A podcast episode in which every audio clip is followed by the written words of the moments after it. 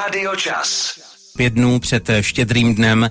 Tady máme speciální povídání. Už jsme vás se spoustou hostů pozvali na benefiční koncert Čas pro život a hodláme zvát ještě, ale hlavně povídat o životě a všech jeho krásách se zpěvačkou Národního divadla Moravskoslezského Patricií Janečkovou. Já se zeptám na úvod. Říká se tedy pěvkyně, nebo je možno říct operní zpěvačka? Co je vlastně oficiálně správně? Těžko říct, protože dlouhé roky jsem se považovala za operní zpěvačku, mm-hmm. ale od září tohoto roku jsem nastoupila do uh, souboru muzikálu ale, v rámci uh, Národního divadla Moravskoslezského.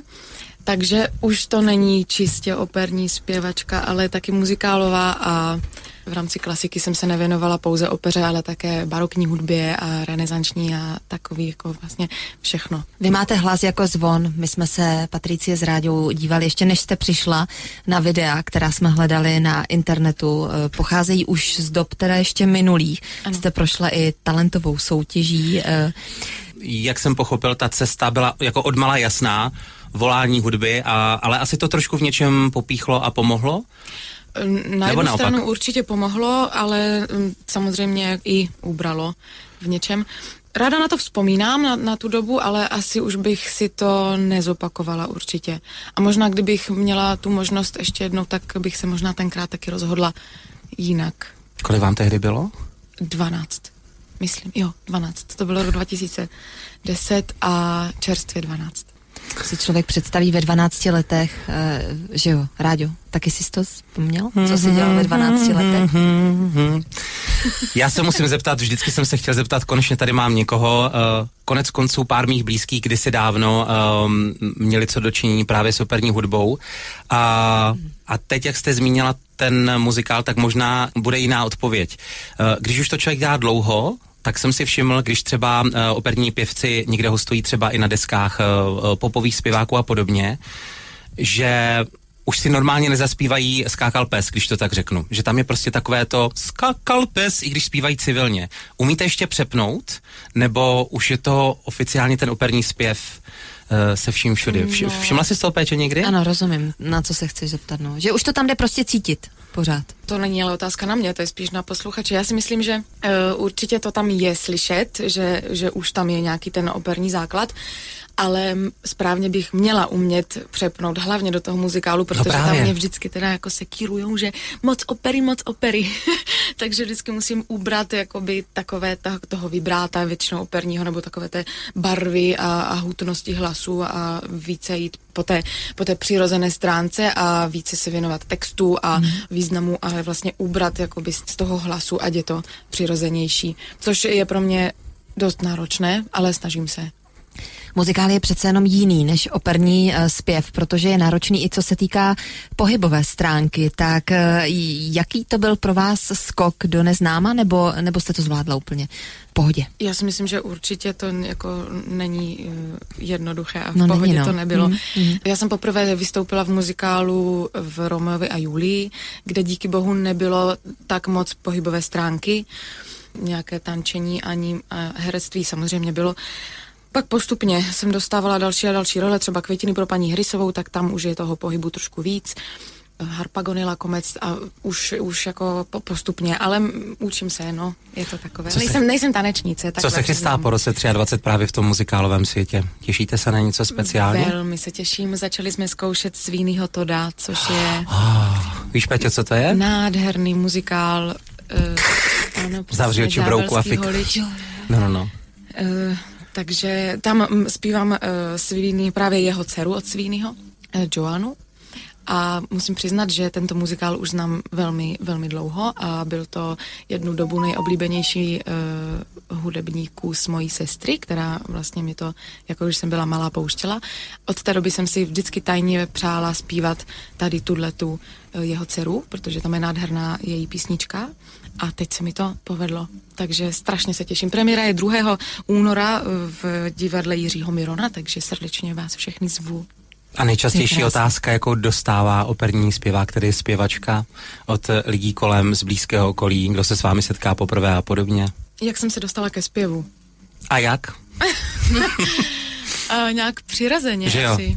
Začala jsem zpívat už fakt od raného dětství, už ve čtyřech letech jsem zpívala v dětském sboru.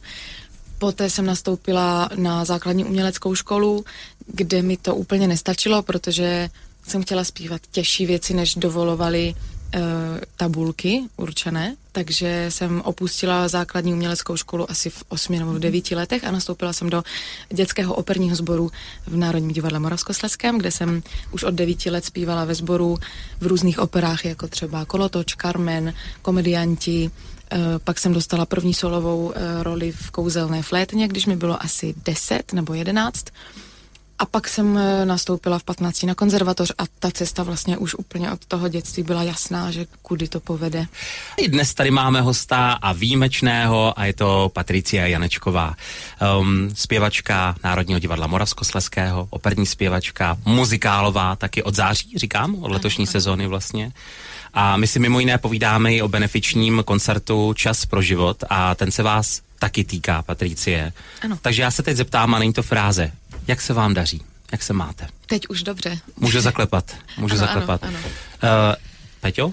Jde to na vás vidět. My jsme trošku chtěli naťuknout i ty sociální sítě, protože i časáci v podstatě, když se objevil odkaz na Facebooku, že nás navštívíte, tak vám přáli hodně zdraví a to, jak Ráďa říkal, není to fráze, protože vy jste s tím šla uh, na venek, na povrch, vy jste to zmiňovala i na sociálních sítích, co všechno vás trápí. Uh, to znamená, že vy jste se neuzavřela do sebe. Dělalo vám to, nebo měla jste lepší pocit na duši tím, že jste třeba mohla i informovat lidi, které může postihnout to stejné, že jste jim mohla takhle na dálku i pomáhat, než kdybyste to držela jenom v sobě. Rozumíte mi, na co se chci zeptat? Rozumím, ale vlastně nevím, jak odpovědět, protože první uh, hlavní důvod, proč jsme to zveřejnili, tuto informaci hned na začátku, bylo proto, že jsem potřebovala na celý rok zrušit veškeré hmm. závazky a bylo jich hodně. Měla jsem zpívat v, ve Státní opeře v Praze, měla jsem zpívat uh, hlavní roli v, právě v Národním divadle Moravskoslezském ve Dvou vdovách a měla jsem nasmluvané koncerty. A protože jsme museli všechno zrušit, tak museli jsme říct důvod. Nemůžu si jen tak odvolat koncert. Takže to bylo úplně první. Hmm. No a pak samozřejmě jistým způsobem mi to pomáhalo se jako nějak svěřit, ale určitě nejsem zase ten typ, kdo by k fotce jako Aha. přesně vypisoval, jak se zrovna teď cítím, to tam není. Většinou tam byly fakt jako krátké informativní zprávy, že teď jsem na čtvrté chemoterapii, teď mě čeká radioterapie a takové jako jenom, ať se to ví. Součást života, praktická věc. Ale nebyl věc. To úplně jako deníček, že bych tam vylívala emoce a mm. pocity, srdíčko, to ne. Člověk se dozví diagnózu, zpracuje to a potom, uh, potom s tím bojuje. Mě úplně logická otázka. Ptala jste se, jestli to nějak ovlivní hlas, samotný ten proces léčby? Ne, nebo vás to ani nenapadlo, že by mohlo? Napadlo mě to určitě, ale doktoři řekli, že, že vlastně jako neví, že na každého člověka totiž působí chemoterapie úplně jinak a je to vlastně i v tom slově, to chemoterapie, tam ta chemie, to znamená, Aha. že v těle je něco strašně toxického, co jako zabíjí to, co tam nechceme, ale uškodí to i na tom zdravém místě, to znamená, že já jsem byla úplně bez energie e, velmi dlouhou dobu a musela jsem přestat zpívat na několik měsíců. Já jsem zvládla odspívat snad jenom dvě představení během, během léčby. Já možná zvolna navážu, protože teď přesun, nebo taky odskok k muzikálům, děláte i operu, je všeobecně takové vystoupení. A dejme tomu to operní, protože to je ten základ, to doma, srdeční, je to vyčerpávající záležitost, podobně jako když člověk třeba dvě hodiny nebo tři stráví v posilce. My občas, když vysíláme déle, než je běžně zvykem, čtyři a více hodin, teď jsme si to vyzkoušeli v maratonu, takže třeba člověk jenom mluví de facto. Ano. Tak jako je jako pes zbytý, tak se ptám? E, jo, určitě to tak funguje, protože vlastně hlasivky jsou sval, Aha. takže e, stejně jako běžec, takže nejdřív se musíte rozcvičit, abyste si neublížil, takže nejdřív se rozespívat a potom můžeme začít zpívat, ale vždycky s mírou samozřejmě. Myslím si, že není úplně možné nebo zpívat x hodin v kuse, to absolutně není možné, aspoň za mě teda. A hlavně e, dávat pozor, ať si prostě člověk neublíží, a mít ten trénink. Třeba když člověk zpívá denně, tak potom více zvládne odspívat, má energii a více síly, ale když jsem přestala, tak musím se vlastně znova nastartovat a začít pomaličku postupně začít zpívat, abych se dostala vůbec fyzicky tam, kde jsem byla předtím, než jsem přestala. fyzicky, my jsme zmiňovali i ten muzikál, který je fyzicky náročný, to už jsme taky říkali, kor třeba pro vás, když máte za sebou takový těžký životní úděl, ale my to zaklepeme, protože jsme slyšeli, co všechno vás čeká, jaké jsou vaše plány.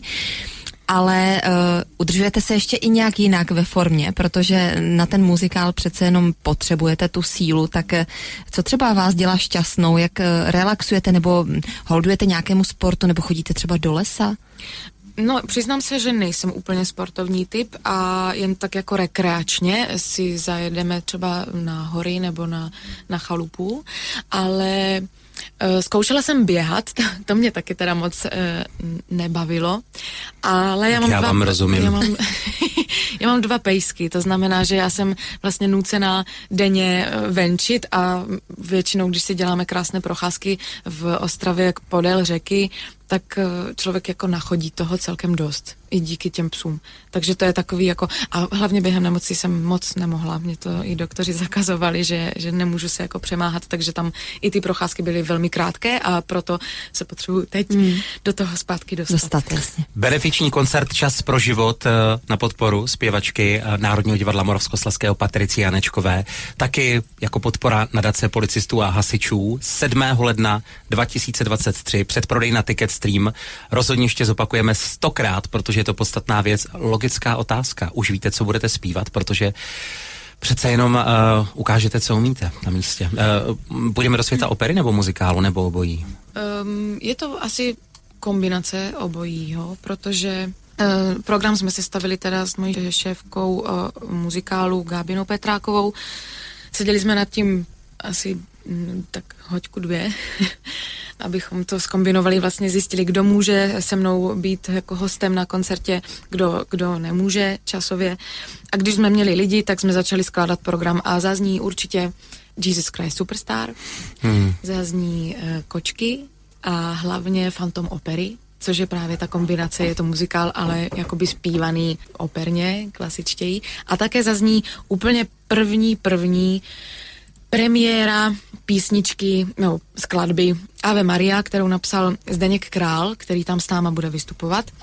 A je to skladba, kterou, nevím, jestli můžu říct, že napsal pro mě, možná, ale bude to vlastně první koncert, kde tato, tato skladba zazní, takže na tu se těším velmi. Sedmý lednový den, my to rádi připomeneme, Evangelický Kristův kostel v Ostravě, kdybyste chtěli pomoci dobré věci. Zpěvačka Národního divadla Moravskoslezského Patricie Janečková, hostem ve studiu Rádia Čas. Povídáme si mimo jiné o benefičním koncertu Čas pro život, ale taky o životě a muzice.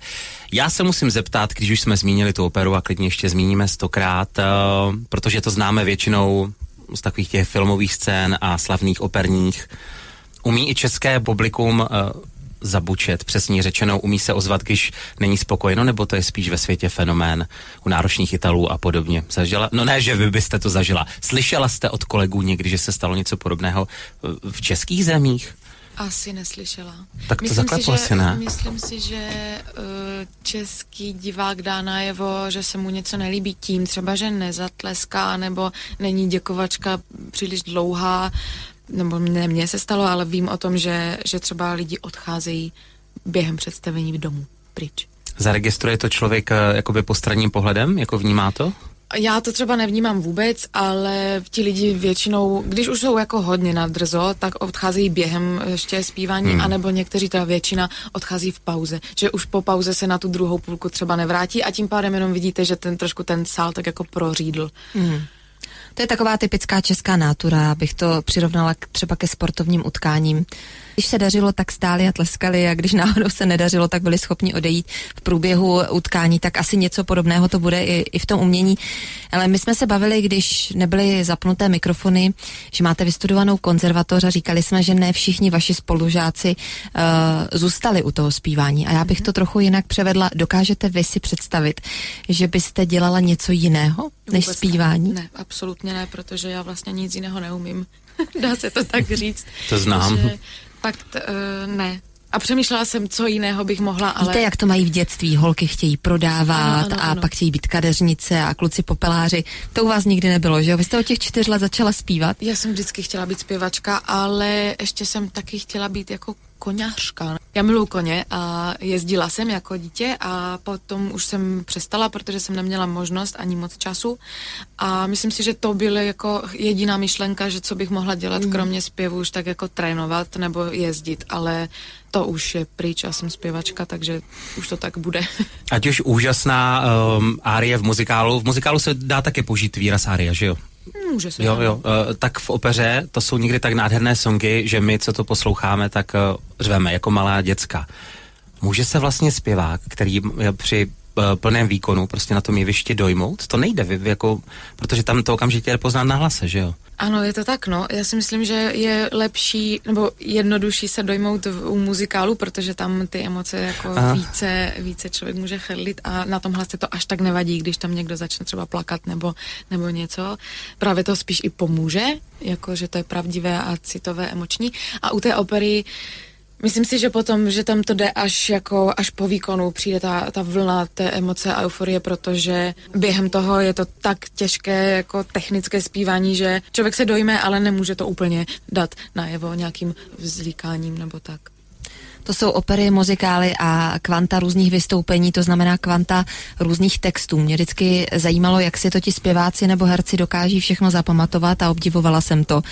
Stalo se vám někdy, že jste text zapomněla v průběhu zpívání, protože přece jenom toho musí být hodně, ne? Co musíte nosit v hlavě?